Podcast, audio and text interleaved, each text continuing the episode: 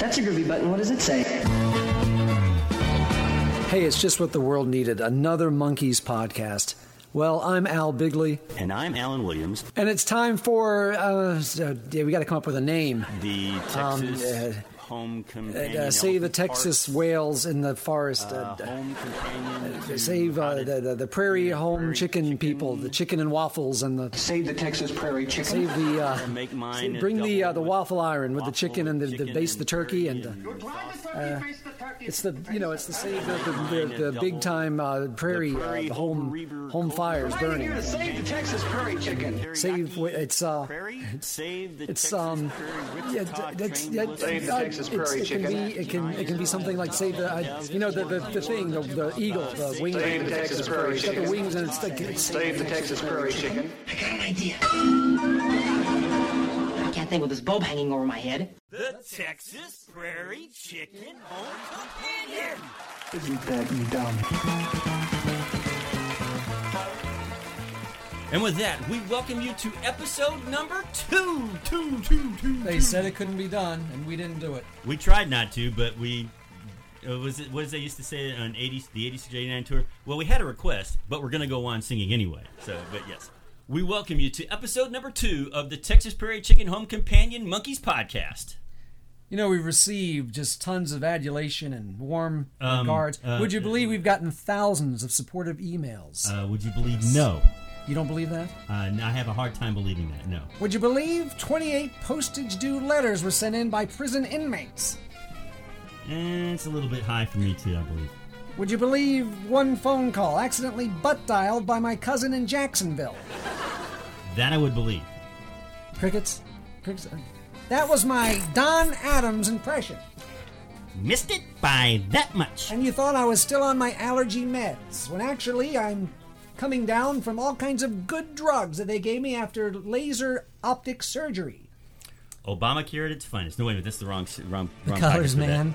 The colors. The colors. Oh, oh, thanks for everyone that supported us and had good things to say. Keep on emailing us on Facebook and at our famous um, regular podcast page. You have, if you have questions or requests, we're pulling together some good ideas for future shows. So just let us know what you want to hear or discuss. Absolutely. And for those of you who have no idea who we were since you didn't listen to the pod, first podcast, and if you didn't, why not? I, I am Alan Hubble Benson Williams. I'm Al, Mr. Schneider Bigley. And like I said, Al, Al hit it right on the head. You guys were wonderful to accept the first podcast. We had almost 300 listens on SoundCloud, 30 listens on uh, um, iHeart, but I'm not sure about iTunes because they keep that. It's like trying to find Apple secrets. It just doesn't happen. We had three requests for their money back, but no refunds. No refunds. That's right. This is an as is podcast. So, so tell me, Kemosabe, what what we going to speak about today? We have a veritable potpourri of subjects. You got my I got my dictionary out here, my thesaurus. Your potpourri? Okay. that Right. works.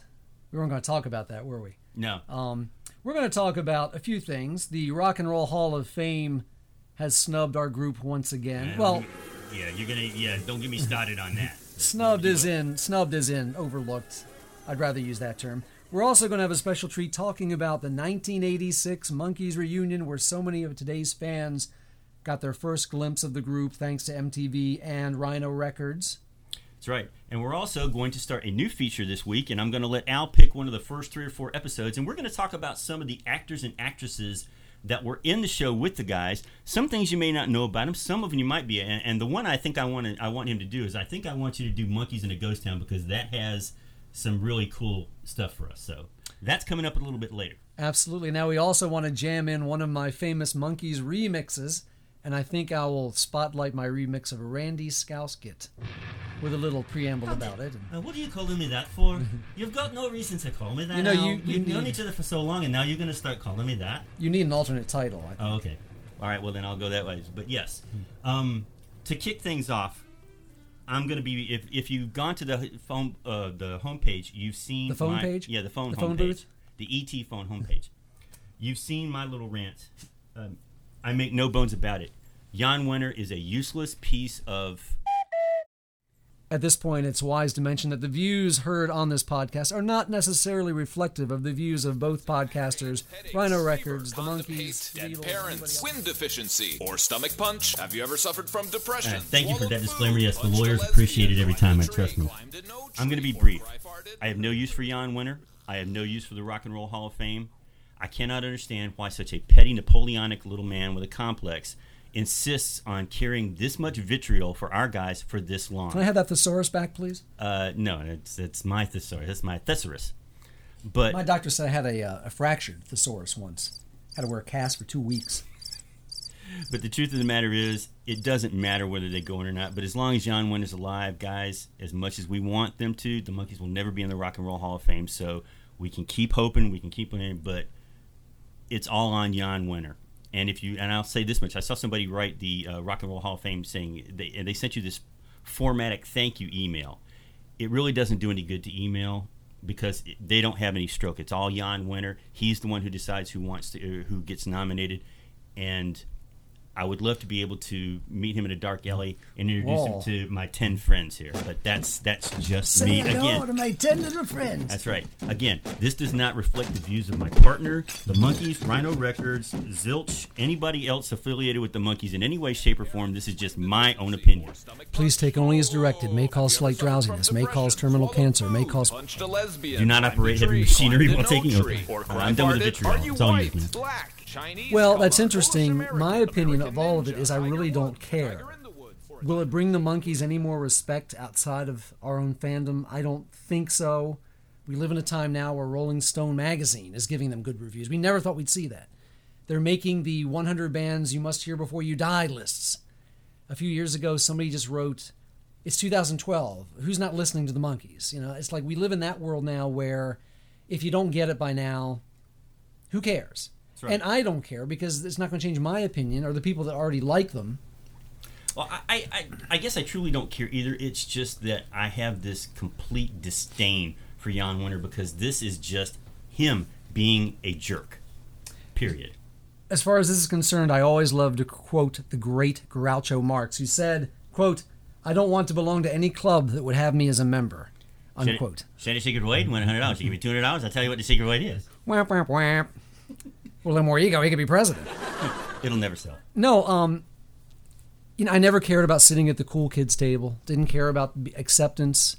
Realized all that was kind of a sham early on. That there was nothing there. It's all just kind of puffery. True, and, and as I wrote in the commentary, a lot of their peers think the world and. A lot of their peers respect them. They've got the respect of, I mean, Glenn Tilbrook is a Squeeze, Rock and Roll Hall We of go Fame on band. forever. We can go on forever. That's right. I mean, when you get the rub from Frank Zappa, I'm sorry, that is the, And the ultimate. Beatles, and the, Beatles, that's liked them and respected them and knew what they were up to and got it. So, Jan Wenner, take your little Rock and Roll Hall of Fame and dive into Lake Erie. Oh boy. Do you know, fun fact here, no extra charge.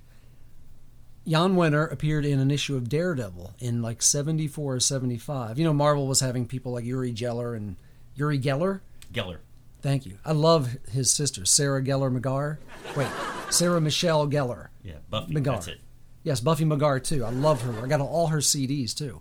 Um, no, they were going through that period where you'd have like Nixon and Kissinger and all those real life personalities, and I guess they wanted to give the nod to the then Rolling super the- hip.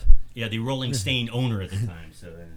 Uh, for those not knowing, Mickey Dolenz once applied that less than honorable moniker to uh, the magazine. That's why we love him so much because pretty good for a long haired, pretty good type for a long haired weirdo, huh, America? Very good. So, So, right. so my, my thing is, it's just if the Monkees get in, it'll be great. And if we also talk criteria, which is interesting, the Monkees should be in. Are, are we going to talk record sales? Yes. Influence? Yes.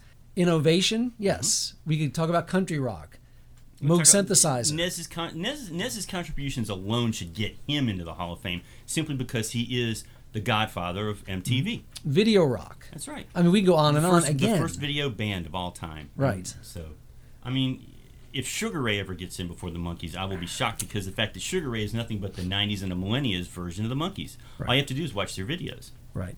But- So to me, it just means if they get in, it's more junk for the Rock and Roll Hall of Fame to sell and profit from in the gift shop. True. More Monkees, keychains, and trinkets, and you know maybe a little more respectability. But Okay. anyway, I, All right. I, I Are we done? No, I I think you're. I think you're right, and I think I will shift. Ladies and gentlemen, something is about to happen. Alan is about to change his mind. So Did I sway you?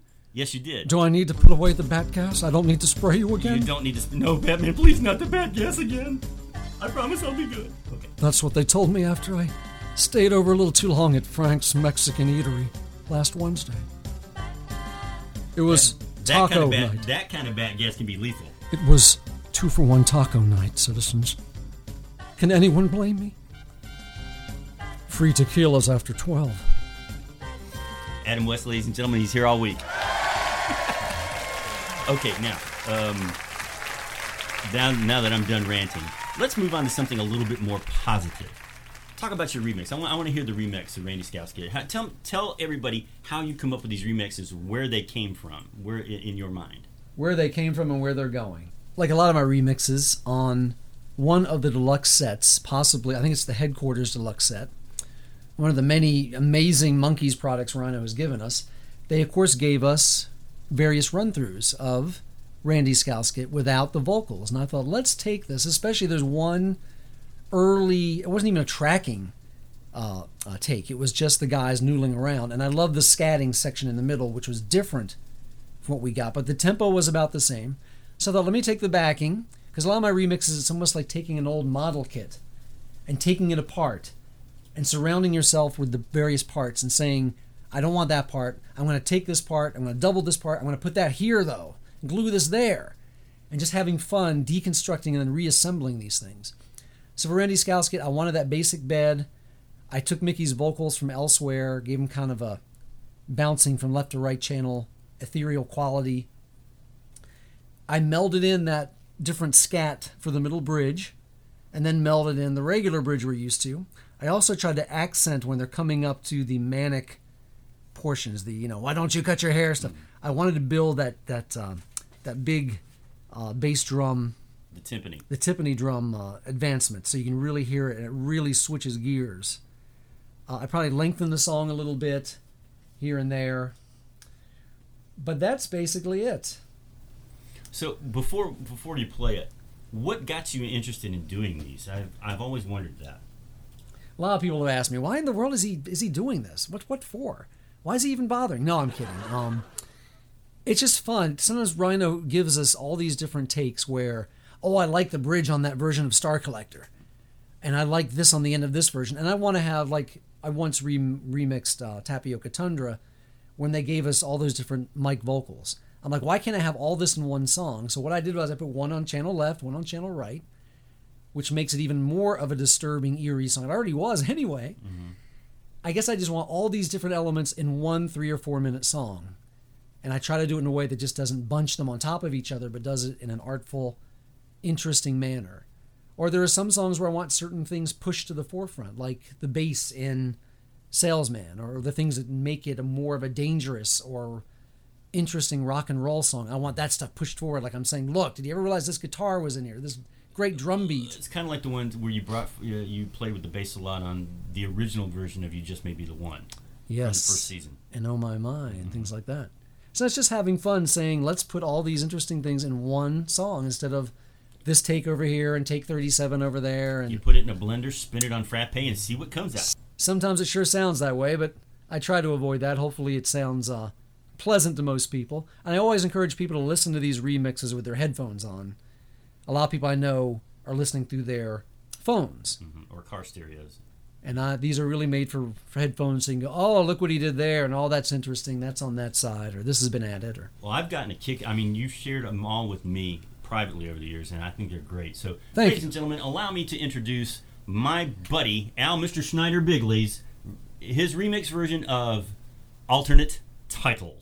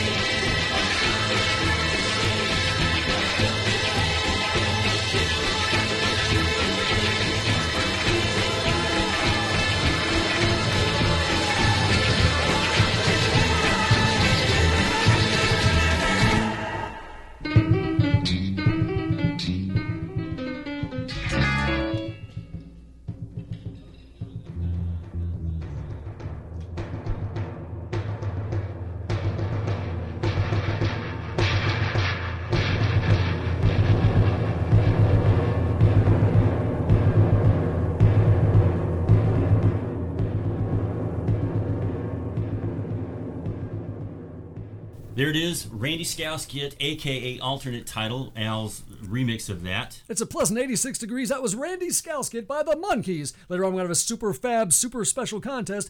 Guess how many marbles are inside tack hammers and intestines, and you may win Mike Nesmith's tonsils. That's later today at 7. I guess it's oh, you, you got great out of the prize bin. I thought it was just going to be a couple of Davy's old hairs, but that's another one. That, that's a good. I like that prize. That's next week, the big, big, big 1074 contest. The, the real Don Steele on the, on the 96 KHJ, the, the real Don Steele, the real Alan Williams, the real Al Bigley here. Win a free phone call from Davy Jones, divorce lawyer. I'm not that. Which one? All right. Uh, that's good. Okay, All enough, right, now- enough levity. Enough, le- Enough levity. mispronunciations. Enough levity. All right. Time to move on to our next topic of the of the day. I got which- spit on my script. Spittle on your script. That's not good. Where's the spit guard? You got it. No wonder. No wonder. Here, here. I think that's spit. I hope it did. Never mind. Hmm. Now to talk about the return. Takes a lot out of you. Absolutely, the return. In the '70s, as Al and I were growing up, I was I was in my teens. Al was in you were in your early Oh, I teens. was right? a young, young You- man. You were a young young man.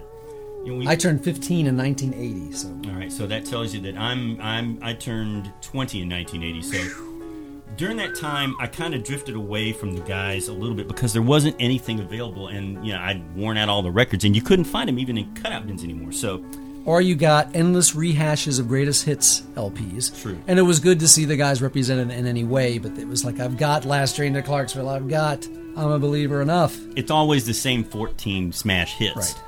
So, and then Dolenz Jones, Boyce and Hart came along in 1977, which moved the needle a little bit, but not very much. I mean, you know, they Is your needle moving right now? No, my needle is not moving right now. Thank you. My needle is stationary. Okay. So uh, you had, I remember the feeling. You had the uh, Dolenz Jones, Boyce and Hart, the Good Time Hits of the Monkees, the guys that wrote them, guys that sang them. You know, you had the Dinah appearance, but you know, I was in school and didn't really get to watch Dinah during the day. Now here's an interesting sidebar because the guys were back on TV in 1975. The show had been sold to various local markets as a syndicated package. In my area, it went from 75 to late 77, and after that, it was gone. I didn't see him again on TV until really the MTV days. But because of that blip in popularity, Ar- Arista Records released that greatest hits package. Mm-hmm. Laurie House did that two record set, but also the teen magazines of the day were giving the Monkees like a paragraph or a page, and I'm someone that missed the original Monkees heyday. Hey, heyday. Huh, see what I did there? Oh, crickets. Um, so I was sheepishly at 12 years old buying Tiger Beat and 16 just to get a paragraph of where are they now? Absolutely. and going up to the counter and getting strange looks from the clerk that thought, "Oh, you must really love Shaun Cassidy and the Bay City Rollers." I just wanted the one paragraph saying, Jones Jones Boyce Right. and Hart showed up on their they're touring state fairs around the world "And Dinah." and Dinah. They're touring Dinah backstage. Say the secret word, I give you hundred dollars. They give me two hundred dollars. I tell you what to say. No, we already did that. Yeah, I think we did. Let, me, let me consult the script again. Uh, oh, it says here in the handbook. Uh, Right. script. All right. But Give then- us all your money. That's right. Is that good? Is that good? Yeah, that's good. So then we fast forward to 1985. Things are starting to happen a little bit. Uh, we know the 20th anniversary is coming around. I was working in a uh, comp- for a company called Trans World Music, which actually was a record store back then. Now, keep in mind, back then, every anniversary of any pop culture thing was not necessarily marked.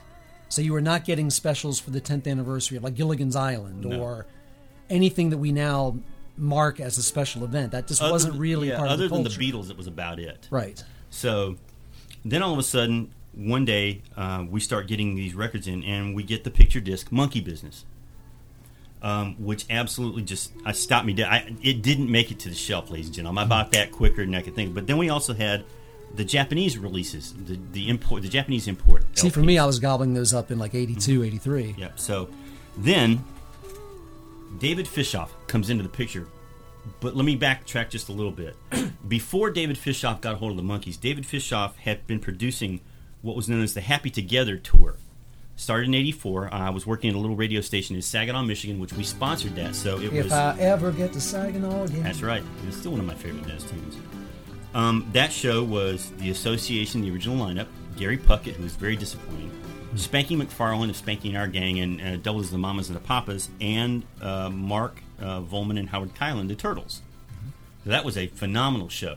Did you see it? Yeah, front Okay. row. Mhm. As a matter of fact, I Wow. got to go backstage. Yeah, I was working at the radio station at the time. I was doing overnights. And uh, got to meet all the guys. All uh, Terry Kirkman, Larry Larry Larry Ramos was just one of the coolest guys from the association Hmm. you'll ever meet. Now, on my side of things, I'm in art school in my second year, and I remember catching, like back then, you'd accidentally catch Davey on the Today Show announcing he's going to go do a week on the Queen Mary, um, or things like that, or, Peter on the Peter on the Uncle Floyd right, show or every now and again there was a whatever became of TV special, on Entertainment Tonight. Yeah, or you catch somebody making a quip about the Monkees. Mm-hmm. I remember talking in my first year at an art school to a fellow uh, student who said, "Oh, did you know Peter Tork was here a month ago?" And he was back then. He was playing clubs and things as, as the Peter Tork Project. Mm-hmm. Yep. Mm-hmm. Had no idea, and that would have floored me. But I didn't even think to, to look at things like that. You just didn't think you were ever going to meet these guys, let alone be in the same room. and at that point, you know, Davey was spending most of his time in England. So was Mickey. You know, after seven, years, Mickey was getting completely away from his Monkees. Uh, from his Monkees. Mike Uh, had his whole. He was winning his first that first video Grammy award. Mm-hmm. He was doing his whole thing with Pacific Arts. Yep. So, so then, David Fishof gets the idea that he wants to try to bring the Monkees to this Happy Together tour. So, he flies Peter in. Uh, Peter becomes gets gets really impressed and gets decided he wants to get on board. and of all people to begin with, Peter, who when we were growing up, you thought of him and Mike as the guys that were more about the art and not the money side of things, and we're always reluctant to participate in the more commercial aspects. Well, well, my guess is at that point Peter had you know Peter had gone through some hard times. Sure.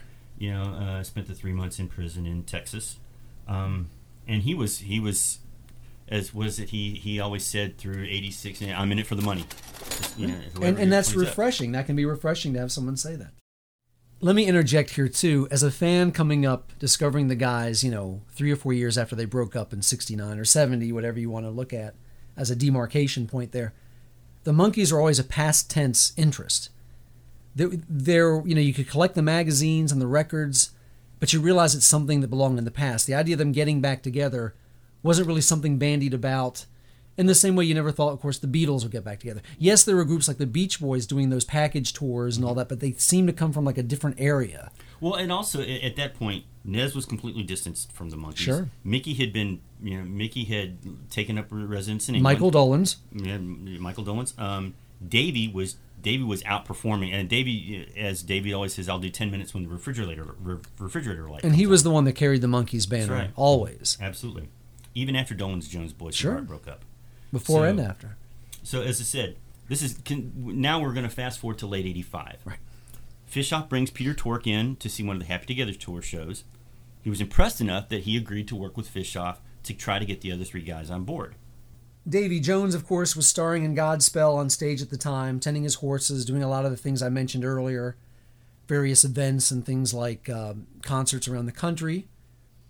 Mickey was hesitant. By then, he had a very successful career as a as a director in England after the Dolenz Jones Boyce and Hart days, directing things like the Bugsy Malone musical, Bugsy Malone musical, Metal, Metal Mickey, Mickey, which was not about him with prosthetics. It was about a little girl, much like Small, Small Wonder. Small Wonder. Yep. Uh, but he he always talks about oh, the BBC. Oh, we like we rather like that idea. Here's the money. Go do it. Right. So that's what he loved about it. So, And I think- he and he got away from being Mickey Dolenz. He was Michael Dolenz. And I think he enjoyed just stepping behind the camera and being creative in that way too. Wasn't doing a lot of stuff musically, of course, but in fact, he was very reluctant about being a live performer or a musical performer of any kind because he had been out of the limelight.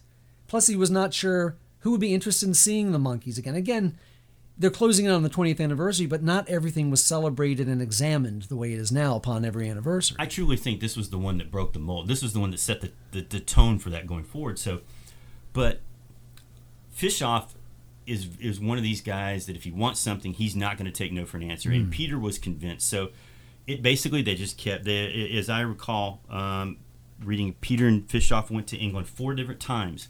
Finally, Davy agreed, and then it was just Davy agreed to come on board. And if you've ever seen the interview that Mickey did, it's basically just him and uh, MTV guys in uh, almost like a production room with an editing. room. He's, ta- and he's talking about it. He said he wasn't sure that he could still do it because the truth of the matter is, other than going to Japan, I think one eighty one something like that, eighty or eighty one. when the when the revival hit and they all eventually except Yeah. Mm-hmm. Mike toured um, as solo acts over there. Yeah, he hadn't really done anything musically since '77 when he and Davey went to star in um, uh, to appear in Harry Nilsson's musical The Point. Now keep in mind too, Peter was performing, Davey was still performing, Mm-hmm. Mike in a way at least behind. I mean, off stage, he wasn't doing a lot of concerts, still doing a few. Yeah, But and he was- he was pretty much afraid. He didn't he didn't think that he he was scared about doing it again. You Mm-hmm. know, just that I don't know whether he was scared of being typecast again or what, but it, that that it would it would fall flat. Plus, he had concerns too. It doesn't seem old now, but he's 45 years old. Mm-hmm. And I'm sure he thinks, I got to be Mickey the Monkey again and do pratfalls and jump up and down, which he still did quite admirably in that concert and Mm-hmm. still does in a way. But that was probably a concern too. I'm not 21 anymore. I can't dive off. I can't dive off the stage into the Hollywood Bowl fountain. Well, you could, not- but almost electrocuting yourself because you haven't let go of the microphone. You Yeah. big dummy, you. Yeah. So, so what? Ha- so, so what happened? So what finally convinced them to do it, Al? Money, money. No, wait, wait. Let me go back to my script. Um, oh, it was Mickey's wife of the time, Trina. She convinced him. She said, "You know, we got the kids. Back back then, the, the three daughters were quite young. We got the RV. We're tour the country. We're have fun. It can be like a little family vacation. Plus, you get paid well to have fun with your old bandmates. Now, keep in mind, this was supposed to be a little what 15 date anniversary tour, like a nice look back for the hardcore fans." and it turned into we're kind of jumping ahead here but it turned into a monster It did. Well, and the th- the um, it actually started out. Davy and Peter went on the road for two months in Australia, February and March of 1986. very odd lineup Which was the fir- it was funny because it's the first time they'd ever t- performed together separately, but they get they got along really well. They played well show. see, it was an interesting show from what we hear. i had it on So- tape for years now Mhm.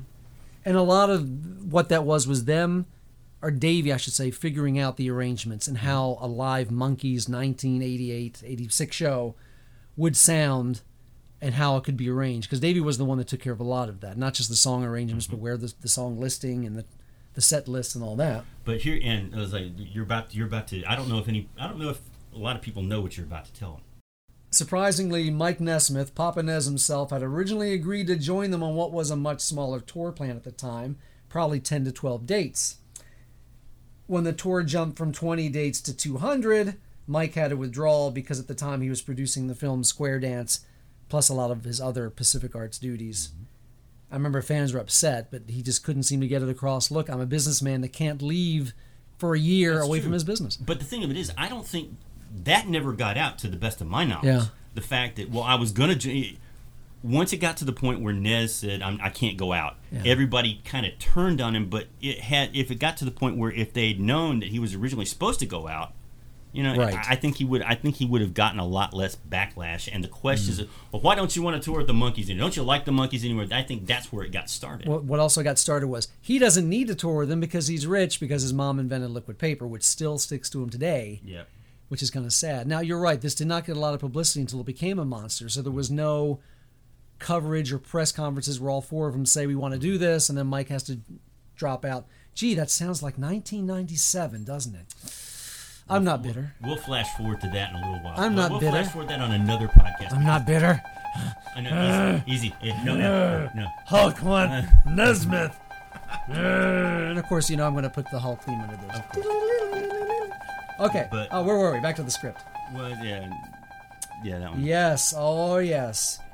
Mike had hoped to squeeze the limited dates in between shooting schedules of Square Dance, Well, and I mean, didn't happen. and that and that makes sense because the fact if you're shooting during the week, you can go off on a you know a Saturday and Sunday and perform a couple of shows. And but yeah, And see your old chums from Yeah. 20 years earlier. and he's always liked it. I mean, it's never been in a situation where he he. I will say that it got for a while there in the early part, you know, the first, second national band stuff. He didn't want to talk about it because that was not was that wasn't the focus of what he was doing. So, all right, so here's here. All right, so we're forwarding to 1986. We're getting it ready. The, the Happy Together tours, and they're going to go out on the road with the Grassroots, Grassroots, Grassroots, hmm. Gary Puckett with the Union Gap, and Herman's Hermits, which That's included Peter Noone. Mrs. Brown, you've got a lovely daughter. Now, now keep in mind, this is a package group. It's not the Monkees headlining. No. It's one of these, like we said, we saw used to see with the Beach Boys. It's one of these um, Well, they would nostalgic been, tours, They would have been the headliners, it's but not the big main draw. Yeah, of course they would. Well, I mean, lo- what it became Yeah. later. But it I was mean, like yeah, the yeah. Monkees with these opening acts. It wasn't. Oh, by the way, it's the Monkees with Herman's Hermits and Union Gap. And so I'm sorry, I interrupted. that's all right. But and then yes, the date It which will happened. live in infamy, a drum roll will be inserted beneath this. February twenty third, nineteen eighty six. Right, I lost my wisdom teeth that day. Oh yeah. Mm-hmm. Is Well, that two what of the them. problem is over the years? Okay. Two of them. That's why I speak with such an amazing articulation. That is spit. That is- I think that is spit. That is spittle this time. Yes, indeed. Three words. Pleasant Valley Sunday. That's right. That's right.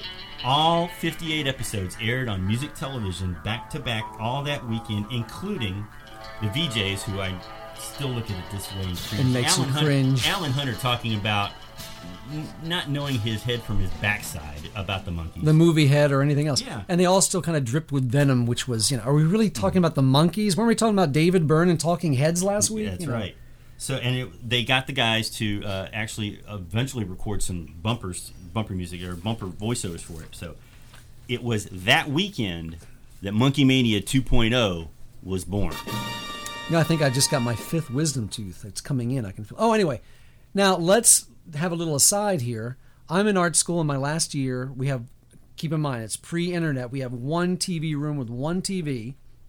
Very few other TVs on the campus. I I don't even know how I heard of it, but you better believe I planted myself, and it was amusing to see who came in and out during that 24 hours. And to me, it was just what it was—a pleasant look back at a show that was very nostalgic because again I hadn't seen it for, since seventh grade, and here I am in my last year of art school of college. And it was interesting. It was a treat. I remember telling my mom because you know VCRs had just exploded on the scene. Then you know, mm-hmm. Go out and buy as many tapes as you want. The idea of owning these shows was incredible. Not just audio recordings like we did in the '70s. And then I thought, well, that's it. And it made me feel a little bittersweet because it came and went. I was much more into the music, but it was good to see this. Of course, I was excited to, to recall, like, oh, this is the episode with that alternate version of Love Is Only Sleeping, and see that again, hear that again. But to me, it was that was it. It was a nice treat to see, not knowing. I remember thinking too, what are today's kids going to think of this? And I remember thinking, like the preteens, they're going to laugh at the expressions and the clothes. They're going to laugh at groovy and bummer and trip and you know. Uh, I had Save no the- idea. They're gonna laugh and save the Texas Prairie Chicken. It is a kind of absurd thing to say when you think of it. No, but I really thought this is this is going to go over like a lead balloon, and it's a treat for us that remember the show. And but Absolutely. but unbeknownst to most of us, these two things we've just mentioned were not related. It was not a synergistic kind of bit of exploitation. Can I have my, my thesaurus back, please? The MTV thing was a standalone mm-hmm. idea. The David Fishof tour was a standalone idea, but guess what happened? Suddenly everybody, mm-hmm. Alan is ramming his fingers from both hands together in kind of a, oh, now he's making another gesture. do do do do do. It's one of those things where the stars and the planets and everything align. Rod Serling snapped his fingers, and what do you know? We've got Monkee Mania oh. 2.0. Exactly, and it's weird to think back now because I want to think like for us for us people that were in it before, like you know the albums are still out there, all this stuff was there for you to find, but it took these kind of things to happen and kind of hold everyone's hand and go, look, here's the Monkees, here it is presented right to you, and uh, thank heavens it did. I'll bet Chunky made a lot of money that year. Hey, you said you wouldn't call me that anymore. I've lost all that weight. I've been on the Atkins diet. Oh, you mean oh the candy people that Yeah. sponsored oh the chunky right. chocolate okay. Mm-hmm. Yes. So, many more dates had to be added with the explosion of Monkee Mania 86. Over 100 cities were on this tour date, beginning in Atlantic City. It was interesting because let me let me also put in a little interesting personal Philip. My, this, of course, we're flashing forward a few months after February because it's like maybe May. Again, no internet. I'm standing in the lunch line with the local, not the Break magazine or the free local paper. We had like a little newsletter that the campus would get, and there was a music column called Nosy Nate, and all it said was, "Rumor has it that the Monkees are getting together again and touring again," and that was it. And of course, to a lifelong fan thinking he'd never see these guys even as a solo thing, a solo uh, uh, presentation. I was amazed, and that was it. And I mean, even in June, coming home, driving home from Sarasota, hearing a wisecracking DJ going, "Hey, we've heard the Monkees are getting back together. That's great. Who's going to play their instruments for them this time? Now here's that new one from Wham." But that was all I had to go on. You had nothing. Now, of course, you know, they can announce the newest thing for your favorite TV series. It's on Facebook. It's on the internet. You can tweet the stars. They can tweet you. Twitter. I've heard about that Twitter. So that's that's all I heard about it back then. You tell me how where you were personally in this. I was still. It, it was 19, 1986. I was. I was working in an auto parts store at that time. Me knowing nothing about cars, but um, I had been in radio from '84 to '86, and was working at a working weekends at a classic rock station like 99.7 The Fox here in Charlotte, and um, that's when I heard uh, they came to Pine Knob. Which is around the Pontiac area where the old Pontiac Silverdome used to be, right along in that area. in Virginia, right? No, Michigan. Michigan. Sorry, Michigan. We say Michigan. Michigan. You say Michigan. You say We what say Michigan. want to Wait, say. what? We Yeah. will say Davion Laughing once had a whole Ah. routine. Aha. Oh, so no, I remember that one. I have to go work that one up. Yeah, Um, you say Michigan. We but say I- Michigan. Michigan. All right, go ahead. Well, you said Michigan. But it was uh, they had three shows at Pine Knob, and I could not afford to go to any one of the three of them, so I missed out on that. So, but um, was one of the was one of the points you're going to make before I because I got I got some numbers to back this up here. So the Yes, this tour became so popular that the guys ended up with the third highest grossing tour of that year. yeah. Now let me give you some number. I, I did some numbers, and this is what I found. The three uh, two shows that they did at Pine Knob, not three, two shows they did at Pine Knob in Michigan, three hundred ninety one thousand. Holy mackerel. The Mann Music Center in Philadelphia. I saw that one. I was there. Three hundred eight thousand. Yeah, I spent about, um, I think, at least one and a half thousand on that show alone. Wow. Three shows. The three shows at the Greek Theater in L.A., which we will discuss a little bit more shortly. Three hundred three thousand. The Wisconsin State Fair uh, in in Milwaukee, one show, two hundred seventy thousand. And then in uh, Foxborough, where the Patriots play now, what used to be known as Sullivan Stadium, three hundred and fifty-three thousand dollars. Are these American dollars? Yes, these are American dollars.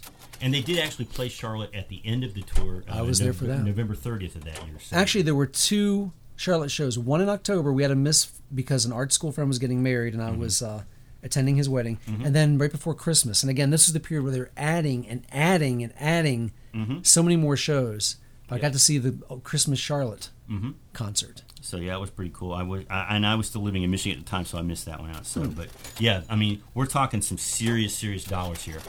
Well, let's talk about the nature of the show. Of course, none of us knew what to expect, just that we knew the guys were together.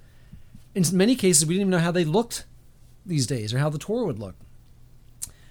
Some footage started coming out from the Atlantic City show because by then there was all that interest, and you better believe cameras were on them when they stepped back on stage. But Davey choreographed a very Vegas style review show. We'll get into that in a bit. The set list included not just the hits that we expect, but a lot of deeper cuts we loved as fans, and this was kind of surprising. Songs like Cuddly Toy, Look Out, Here Comes Tomorrow, No Time, Giant Step, things like that. She, which always amazed me because they've even done that recently. Yeah. Well, she's always been a staple of every every Right. show.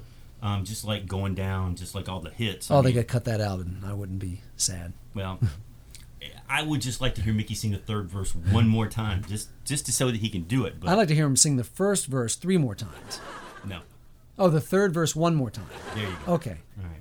Um, now, my first glimpse of any of this was it's probably, I'm back from art school, it's probably late summer, no, probably early summer of 86. And Entertainment Tonight runs a clip from the press conference where Peter, of course, is manhandling the mic dummy. And we're getting our first look, and we're like, is Davy's hair, does he have a mullet? Well, they didn't call them mullets then.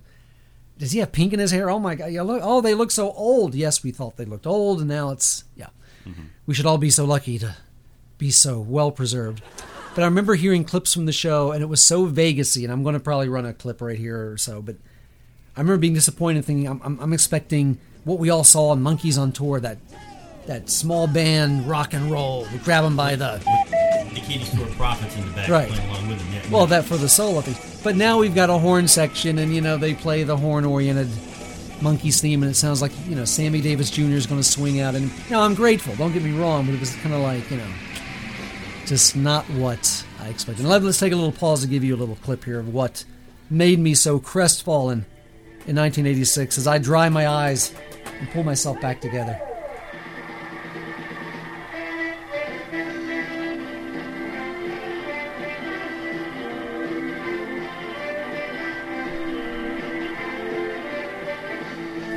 Even the YouTube comments section, from where I plucked that little audio gem just now, they talk about how schmaltzy and Vegasy that stuff sounded back then. All right, all right, I'm good. I'm All good. right, you, okay? Yeah, now I, I saw you hyperventilating during that thing, but the the cool I, thing. I promised myself just one podcast. I wouldn't cry. Just one time. Hell no, you got me doing it. No, but the one thing I found very cool is not only did they do that, they also Peter had written a new song during this time, and it ended up. I, if I remember right, it ended up as the B side of Heart and Soul, right? That sounds right. Yeah, Heart. It had to be Heart and Soul because they had the pink cover. So, um, but it is it, MGBGT, which is turned into one of my favorite live cuts, and I have culled that cut from the 1986 tour CD. What? Yes, I have culled that. Yes. Cully. C U L L E D. That's right. It's called editing it out of the entire CD. It's called pulling the entire CD up in audition and cutting out that little part. So Did you know dubbing, the term dubbing, D U B, it not only refers to making a copy of something in the audio sense, but also it's a type of shoe polish used on especially military footwear. Crickets. All right, back to our show. all right, and now. and Meanwhile- those- that, that's that's for the, the benefit of those of you who have just tuned in. Now back to the story. Meanwhile, back at the ranch. But yeah, uh, I, and I because I wanted to play because it's one of my favorite cuts of all time. So here we are. We're going to share a second one with you. Peter Tork performing MGBGT live from the '86 concert tour.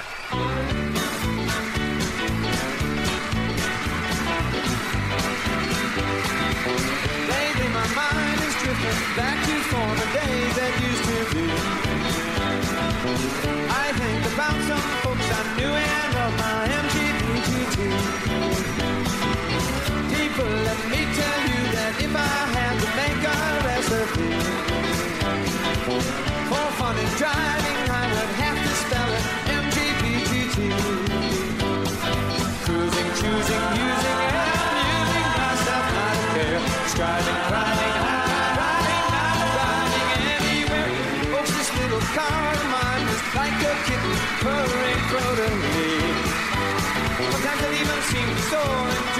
heavens, my red MGBGT. Tooling, fueling, good feeling, schooling me a place to go. Soaring, flooring, in adoring in my little way to go. Folks, this little car of mine is like a kitten purring proudly. Sometimes it even seems to soar into the heavens, my red MGBGT.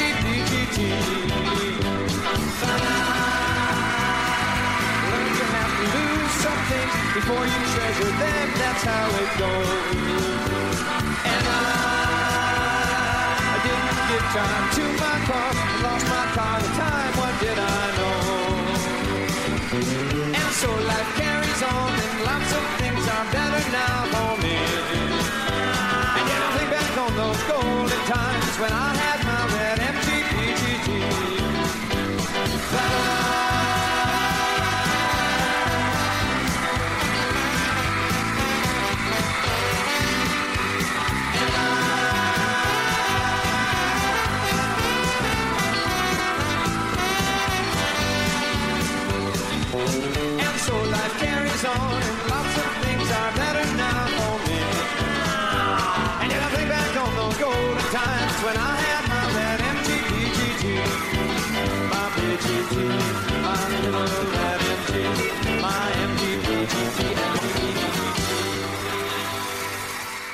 And we're back. now, I wanted you. I wanted you to tell. I wanted you to relay the story that Me? Nez, yeah, that Nez always tells about the uh, uh, about the '86. Yes. Two other amazing things happened on that tour. A monkey finally watched a monkey's concert. That is, a monkey attended as a fan in the audience, taking in a monkey's concert from afar. Mike Nesmith tells the story of how during the filming of Square Dance, he became somewhat smitten with actress Winona Ryder. who just happened to be only 15 at the time. Uh, not too creepy at all. They were filming around the Dallas area, and the Monkees tour came to Arlington Stadium, and Winona wanted to go see them badly. We're getting into a weird daddy daughter vibe here. Okay. Nez explained that he really couldn't take her because obviously he was once a monkey, and things would get out of hand and he'd be recognized. So he dressed up in what he described as almost a Colonel Sanders type of disguise. yeah, put the pill, put the put the pillow gut, put the pillow in, gray hair, hat, mustache, dark sunglasses. Yes, he looked like he looked like a Colonel Sanders. I just had an idea for the next Colonel Sanders in these new ads they're running. No, he's too old for it. Light bulb. I can't think with this bulb hanging over my head. He got. He said he got her tickets in the. He got a couple of cheap seats. And he took Winona and they enjoyed the show. Now think about what a surreal experience this is. A disguised Mike Nesmith, I guess not getting recognized, though I heard a few people would cast some curious glances in his direction. After the concert, Mike called up Mickey to tell him what an enjoyable show it was. He said, quote, it was sensational.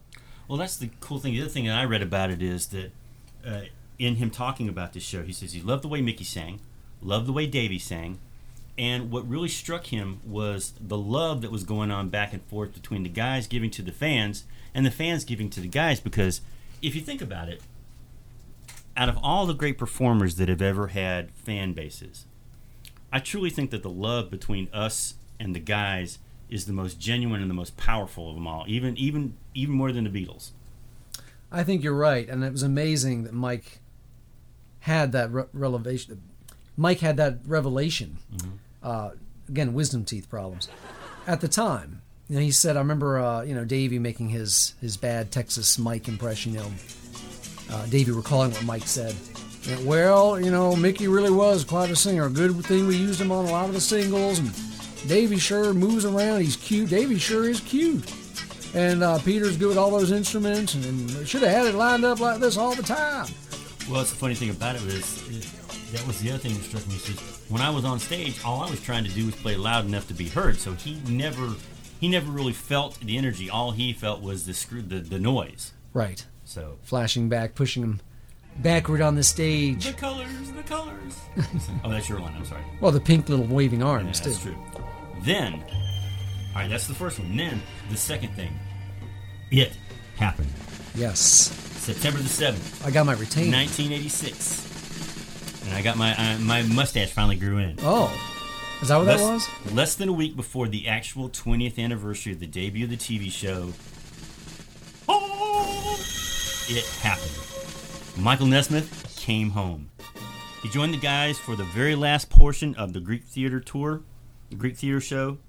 Uh, after the crowd finally calmed down, they went in to listen to the band, and then Pleasant Valley Sunday. Five days short of the 20th anniversary, the circle was complete. And, and it, when you watch it these days, as a matter of fact, What? guess what else I've called Oh, from the yes. 1986 You've tour called CD? it? You called it cold? Yes, I called it.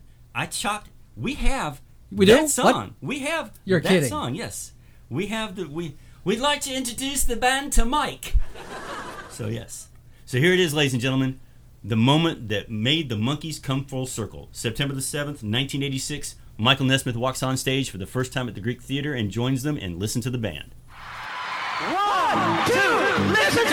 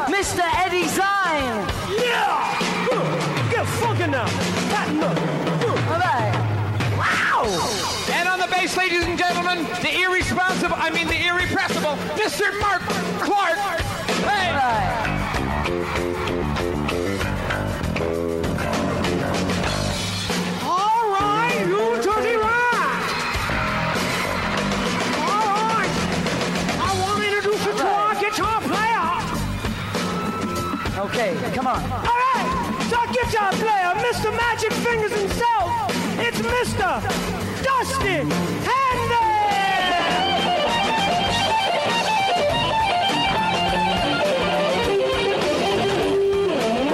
I, I, I taught him that, you know. Fucking. I All taught right. him.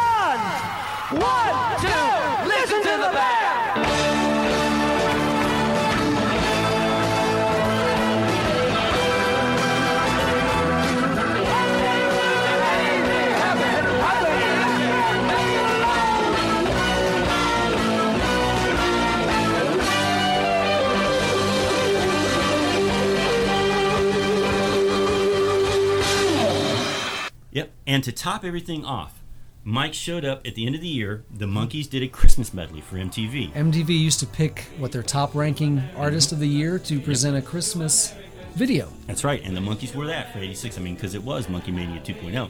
And all of a sudden, throughout this thing, you see a guy walking around in a Santa Claus outfit. Yeah. Well, as they come to the end of the night, off comes the hat, off comes the beard, off comes the sunglasses, and guess who it is? it's Ringo. Wrong band, lad. It's uh, it's Peter Nolan. Mrs. Brown, you've got a lovely daughter. No. That's two strikes, pal. Think, think Monkees. Come on now. Come on. Oh, you just discussed it. Yes. Rob Roy Fingerhead. Roy Fingerhead. Yes. Papa Nez came home again. So he showed up into the very end, and it's so funny to see Peter. Peter was a lot sillier back then, and during that time he was really playing up his part. But that was the perfect way to end 1986 with Nez and the guys together for Christmas. It was. It was very, uh, a very amazing time for all of us that again thought they'd never see these guys in any, in any way. And here they are back with not just a, a, a successful tour and the reruns and the accolades and and the press coverage, but also to Rhino Records that year came out with all the original albums for those of us that didn't have the reissues from Japan and didn't have this weren't haunting yard yard sales to find the mm-hmm. mono pressing of Birds and the Bees. Here are all the albums on. I'm going to put in the ta-da sound effect again.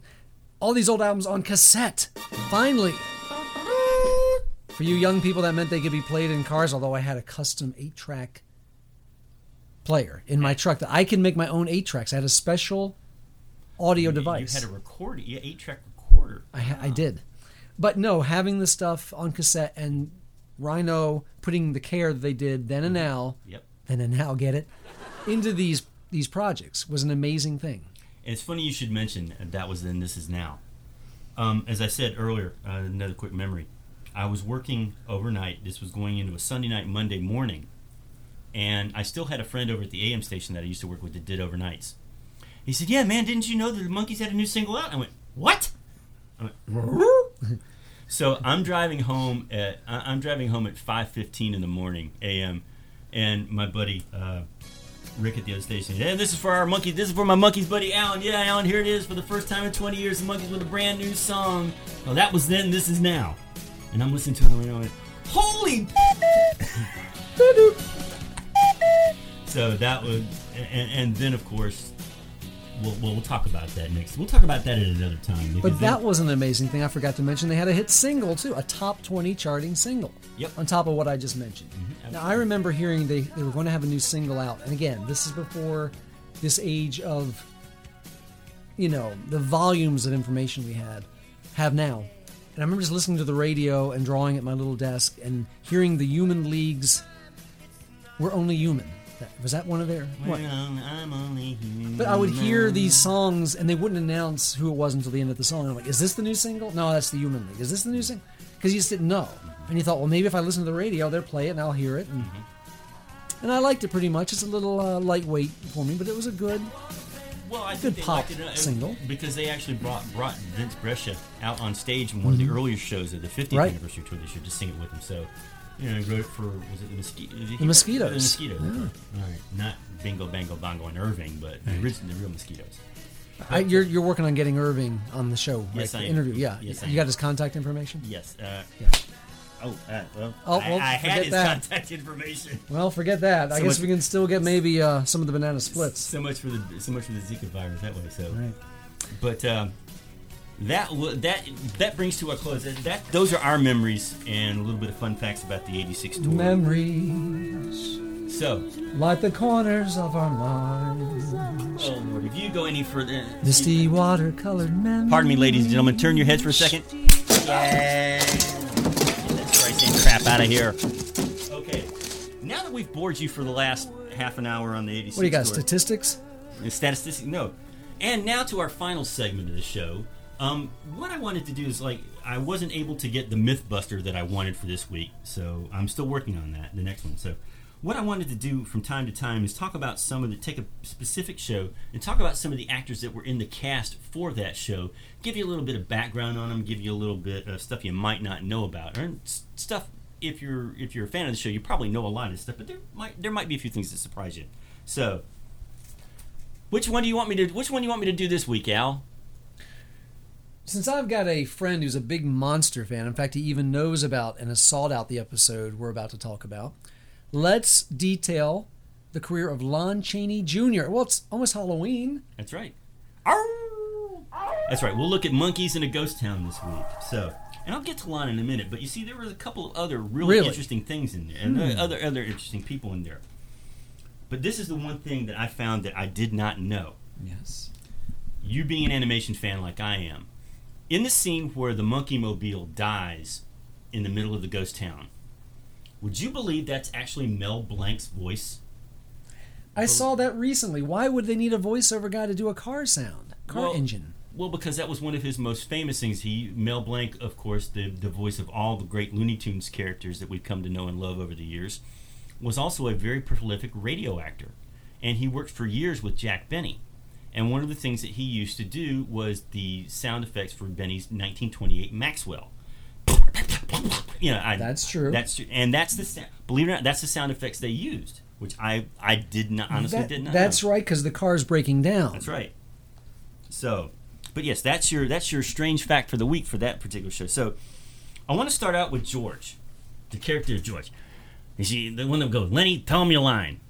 Now let's talk about what all that is based on too. I, I'm, I'm getting to that. That's All part of the line. All right, well, we'll All right. start with Lon Chaney Jr. That's a, for those of you who know the, about the character Lenny in this movie, Lon Chaney plays a less than intelligent, uh, you know, dumb as a brick uh, hood. And when he tells him, he says, Lenny, he calls him Lenny. He says, Lenny, give me a line. What's the line, Al? You guys ain't going nowhere. That's right. Wait a minute, we just got a call from an irate representative of the Brick Union. The uh, they they say they what's that? They're upset with your line, quote, dumb as a brick. Quote. Up, listen, we'll take that out in ed- editing. We'll take that out in post, okay? Yeah, sure. Yeah, promise. Yeah, All I right, promise. It'll thank never, it'll, you. it'll, it'll never Thank make the you. final cut. Have a good day. Thanks for calling. Thank you. You too. Thank you. Suckers. I'd like to make a call, but that is taken. The character name of Lenny is taken from a very famous uh, John, a movie based on a John Steinbeck novel called Of Mice and Men. And did you know that there is a second Of Mice and Men connection in the Monkees television show? And I covered this on Zilch and some of the other Monkees Facebook pages. The appearance of Burgess Meredith. As the Penguin, yes. But Burgess, why does that tie into Mice and Men? Because Burgess Meredith and uh, Lon Chaney Jr. were the two guys that were together. Uh, Burgess Meredith's character was the one that always tormented Lenny. Now we're talking about an earlier version, movie version of of Mice and Men. There have been many remakes. In fact, um, Beretta, Tony Blake, Bo- Robert, Robert Blake. was in an '80s version, and there have been. I just saw a recent one within the last year on AMC or something. But that is the definitive version. Right. So, And I remember- Lon Chaney was voted for, uh, was nominated for an Oscar for that performance. I do believe. And when I watched it, I actually got some screen grabs and put it on the various Monkees Mm-hmm. Facebook page. Tell me what the connection is. Um, so that's also a little nod when you see the Lenny character grab the mouse, Mm-hmm. and that's a little wink to people that remember his role as Eh, Lenny Lenny from of Mice in- and Men. Of Mice and Men. But that's not Lon Chaney's big claim to fame. Lon Chaney, for those of you who grew up like I did, watching lovable 40s, 50s, 30s, 40s, 50s Z grade horror schlock movies. Boy. Lon Chaney Jr. was one of the big three. It was Boris Karloff, Bela Lugosi, and Lon Chaney Jr. Lon Chaney was m- most well known for his portrayal of the Wolfman, but he's actually played all the three big ones. He's played the Wolfman. True. He's played Dracula and Son of Dracula, Count Alucard, Mm-hmm. and he's also played um, Frankenstein monster. Um, but uh, eh, he's done some of his great movies. He's played the Mummy too, as a matter of fact. That's right. Here I am, Mummy, Mummy Man. Man. Thank you, Nez. Uh, but This is Mummy Man. hey, watch this, Mummy. so, but I mean, he's Do uh, the scare, the monkey scare. little, little lower. Like, okay. All right. So, but I mean, he started started as uh, in the Wolfman, uh, Son of Dracula. He's done three movie, three Mummy movies: Mummy's Tomb, Mummy's Ghost, Mummy's Curse, Frankenstein meets Wolfman, House of Frankenstein, House of Dracula, House of Blues, House of House of Horrors. No, I'm kidding. Oh, I'm crying again. You make me miss my mummy. Abbott and Costello meet I want my mummy. Hey, baby! Abbott and Costello meet I always say the jokes that worked in vaudeville work today. If it worked in 1912, it'll work in 2016. Thank you. All you have to do is watch an old Benny Hill episode. Or laugh in, or the Monkees. That's right. But I mean, and he also starred in a couple of TV series, Hawkeye and The Last of the Mohicans, where he played Chingachgook. Chinga Cook. Chinga I had Cook. that for lunch yesterday. Mm-hmm. Uh, he hosted a horror anthology show called 13 Demon Street. Ooh. And um, he had a recurring role on a Western that I've seen bits and pieces of that I really didn't care for. It's called Pistols and Petticoats. Hmm. So, uh, Lon Chaney Jr. was born uh, February 10th, 1906, died uh, July 12th, 1973. He was 67. Uh, had a uh, was, was a bit tormented. Had a had a problem with alcoholism and all that. I always felt he was constantly under the shadow of his father, and that was hard for him to Of course, deal yes. with. His father was the great silent actor Lon Chaney, who was known as the Man of a Thousand Faces, uh, well known for uh, the Hunchback of Notre Dame and uh, Phantom of the the original Phantom of the Opera. Take that, Michael Crawford. Right. and we won't get into the Michael Crawford DC Comics connection right now. No, that'll, that'll I be do for, have one. That will be for a much later episode. That's our uh, DC Comics obscure reference podcast we're starting next week. That's right. Now, moving on to his partner, George. Actor's name was Len Lesser. Name ring a bell?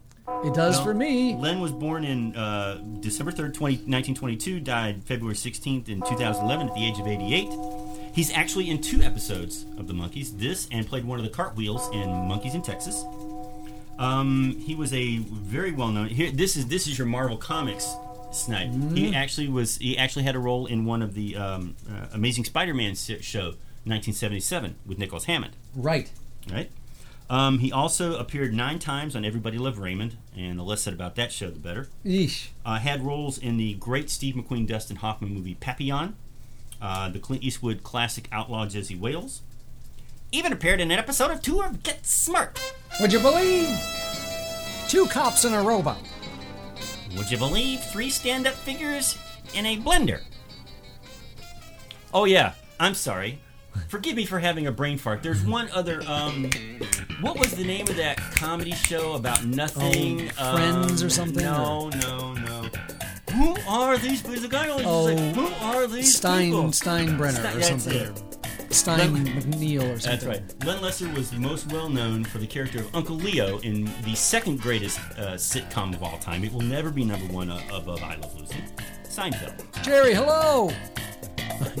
Uncle Leo, who are you? Who are these people? So, I didn't steal the pen, Jerry.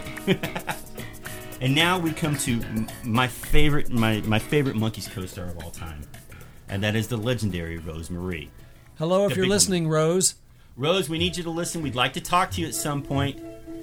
I- Everybody loves them. No, I can't. I can't do it. But this woman has had. Eh, she is 93 years old. She is still going strong. She's actually going to appear in a new show on the USA Network next year called Sold. It's a sitcom. 93, and she's still she she's she's amazing. She was a child star known as Baby Rose Marie. She was actually um, the night they debuted the jazz singer. The first sound talking is she was one of the shorts prior to that, and she always tells the story that Jol- Jolson was a real. Thank you, Derek. We're getting a lot of uh, mileage out of the uh, beat button. Yeah, out of, the, out, of the, out, of the, out of the dump button today. Yes. But- and she because Jolson was a Jolson hated kids, but she's done it all. She's done vaudeville. She's been a nightclub entertainer. She's been on Broadway. She's done uh, radio. But I think most of all, you'll remember her from a little show called The Dick Van Dyke Show that went from 1961 to 1965, where she played Sally Rogers, one of the comedy writers team. There's just something about her presence. Who writes this stuff? That's right. Well, now we know. That's right. She's actually done a couple other things that you would be interested in because they're animated wise. She, um, those of you who used to watch Hollywood Squares for a long time, she was a long time, uh, along with Paul Lynde, Charlie Weaver, Guest. Wally Cox. A One long of time the uh, one of the squares. hmm that's right. She actually did voices on the old Yogi's Gang uh, TV show. 70s? 70s. Yep. She uh, she was one of the villains. Lotta Litter. She also did the real Ghostbusters, but she truly is j- to, to watch her. She's a, she's an incredible entertainer. She can sing, she can dance, she can tell jokes, and you know she just she made the big woman. You know it was it was nice that they got the chance to to um, to uh, let her sing. And then of course she was Millie on Monkee Mom. Now I remember watching Monkees in a Ghost Town as a kid in the '70s, and that was an unexpected twist Mm-hmm. because you're led to believe this is going to be some gangster type, and he's going to polish off the guys, and Some guy walked in. He, All right, I'll talk. You listen. and it turns out to be Rose Marie, and you're like, and then she turns out to be a very formidable, Mm-hmm. very uh, able bad guy. Yeah. Now take him out and kill him. That was beautiful, boys. Now take him out and kill him. You're cute, on, shoot him. Lenny. Shoot him. Yeah. Shoot this one last. but yeah, that, but that uh, that is the information that I have from some of the actors on Monkees in a Ghost Town, and we will do more, God willing, uh, as the podcasts continue. Right. You mean that wasn't enough? Oh, I mean no. We we look forward to much more. That's right. So that wraps up another laugh-filled episode. Unless you have something else, you, yes, please go ahead with the plugs. The plugs. Oh, you've been talking to my uh, hair doctor, right? Mm-hmm. My uh, they said just a few more of these, and I'll look like Lon Chaney and uh, the Wolfman, Lon Chaney Jr. Anyway, crickets, crickets. Thank you again. Please, thank you. They say pause for your for your applause. Accept your applause graciously. Please visit us online. Easiest place to find us is Facebook. Just look for Texas Prairie Chicken Home Companion Monkees Podcast, and you'll find us. Oh, that's a mouthful. Oh boy. Or go to our ever growing, ever lovely podcast page, TPCHC monkeyscast.blogspot.com. Uh, while I'm thinking about it, since he never plugs it himself, Al is one of the most talented comic book artists there is that I know of today. So if you want to check out his great superhero work, his great work with his book Cowboy and Engine, and then what was the what was the one the tag the one that you got to meet over the, the weekend tag Tug. Tug. Tug, A Hero Among Us, which is a special comic book that helps dogs and animals in need, kind of a animal rescue charity group. See, that's the kind of person he is, ladies and gentlemen. That's www.albigley.com. So that wraps it up for another laugh-filled episode. We hope we haven't bored you too much. You know, and hopefully this will allow us to do a third podcast. We may have to cut this 86 tour stuff a little up a little bit. So No, it's good. People want to listen to three hours of us yakking. Why That's not? true. Uh, but we want to thank again the, the Podfather Ken Mills, uh, who runs the Zilch podcast, for all his guidance and, and help and everything. Uh, we want to thank everybody out there that has listened to the first one, that's checked out the Facebook page. Um, I want to thank everyone that's listened to us so far and is still coming back and has survived and uh, actually wants more of this nonsense. that's right, and we will we will be happy to give you more of this nonsense coming up probably in the next two weeks. Hopefully. I want to thank myself. I want to thank Andrew Sandoval and the people at Rhino.